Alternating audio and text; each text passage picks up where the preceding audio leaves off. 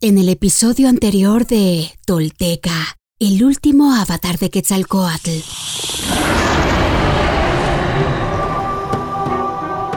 La primera profecía se ha presentado a Seacatl en sueños y visiones que le trastornan, pues su significado profundo anuncia la destrucción de Tula y la tragedia amenaza a todo el Anáhuac.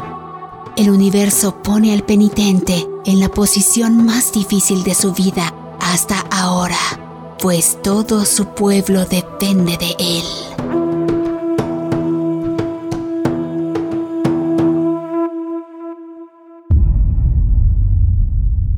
Esto es Tolteca, el último avatar de Quetzalcoatl. Todo esto sucedió y los textos y códices dan cuenta de ello.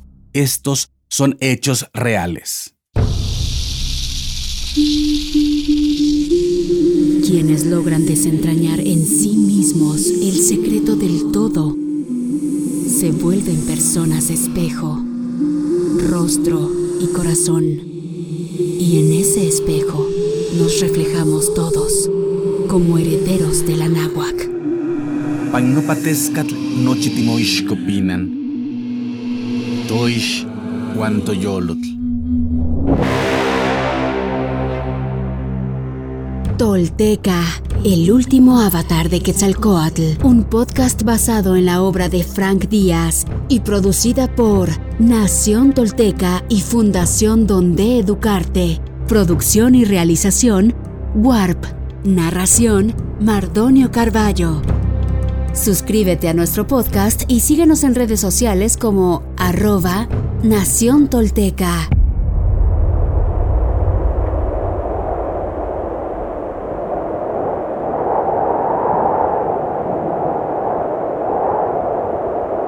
Las navajas de hielo. Sierra Nevada, actual Estado de México. Tres noches después llegaron a la Sierra Nevada. Como estaban cansados, improvisaron un campamento entre los árboles para pernoctar.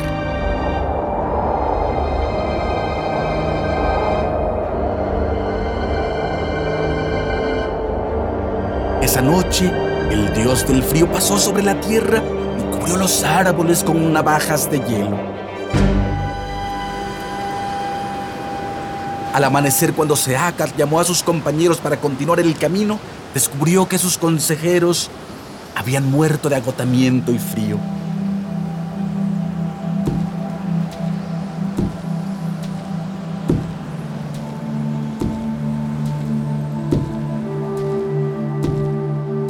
Ciego de ira, levantó el puño al cielo y le increpó. Tú, que solitario allá en el interior del cielo pronuncias la sentencia, ¿conoces acaso el precio de la vida? Tú que en tu nicho de eternidad te cansas de este sueño de una noche y un día, ¿cómo no te cansas de hacernos llorar?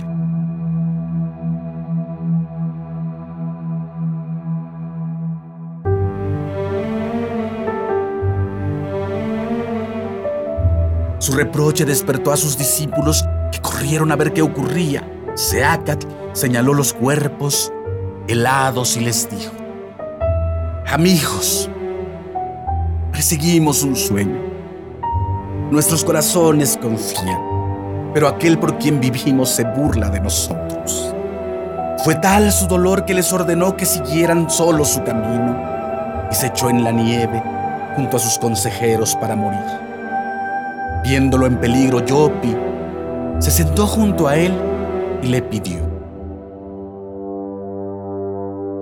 Señor, hemos sufrido demasiado juntos para separarnos ahora. Quienes te seguimos ya no podemos vivir sin ti.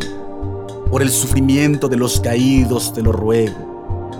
Ayúdanos a salir de esta trampa de hielo o permite que nos quedemos a morir contigo. Se incorporó Seacat y le respondió.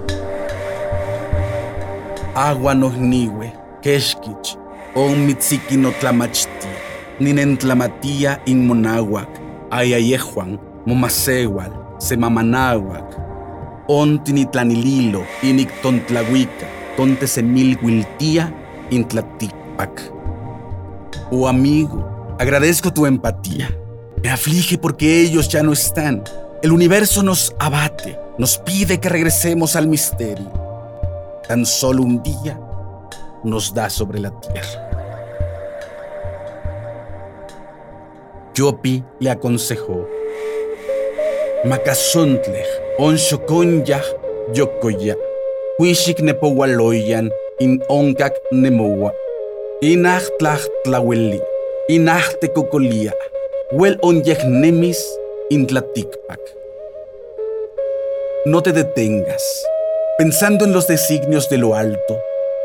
Sin ira, sin amargura, cumplamos con nuestro deber sobre la tierra. Seacat asintió.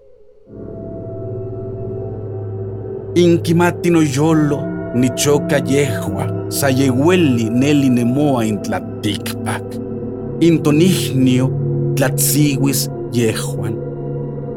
Mi corazón lo sabe, pero lloro. En verdad, es vida el estar sobre la tierra. Estoy cansado, amigo.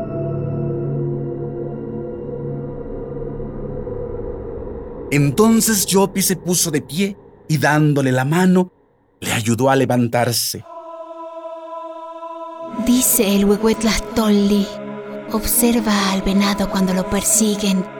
Va asustado, ignora a dónde va, al hueco, a la muerte.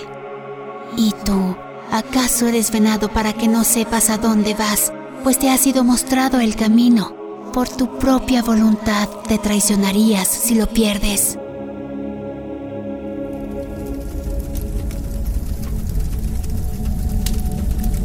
Como dictaba la costumbre, los discípulos colocaron los cadáveres sobre un montón de leña y los quemaron. Cuando las llamas se extinguieron, Seacat les ordenó,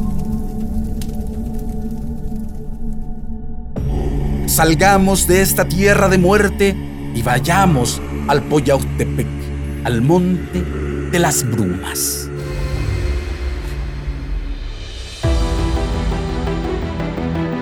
Seacatopil Signaxil Quetzalcoatl, nuestro señor Unocaña, cuarto paso de la serpiente emplumada, tras de ti vamos a donde nos lleves.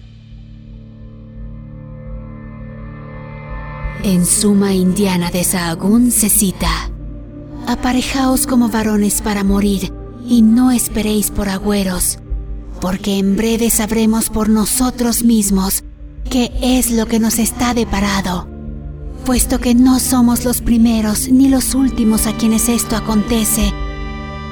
Esforzaos como valientes, hijos míos.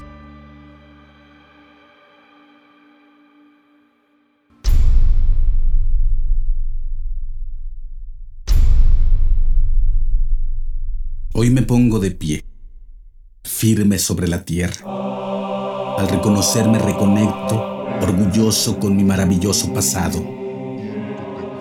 Dejo atrás la mentira, las falsas creencias y la vergüenza que me fueron impuestas. Sí, estoy listo para tomar mi destino. Hoy, después de mil años, he despertado. Soy espíritu tolteca que jamás fue conquistado.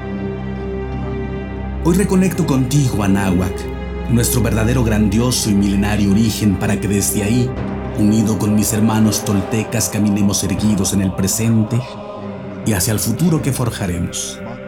En mis manos tomo conocer y morar en la sagrada filosofía tolteca, tesoro de la humanidad, que hoy regresa y devela su legado. Un camino para despertar y evolucionar en un mundo que se ha quedado sin imaginación ni respuestas.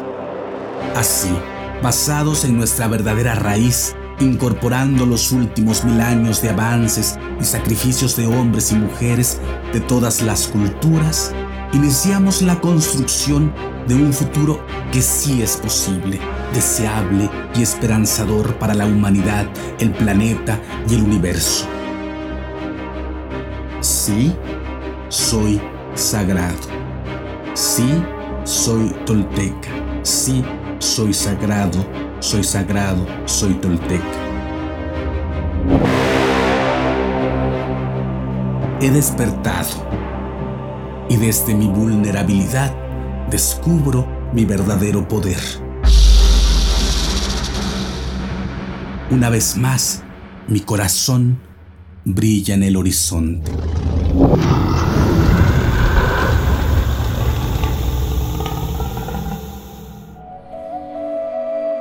Suscríbete a nuestro podcast y síguenos en redes sociales como arroba Nación Tolteca.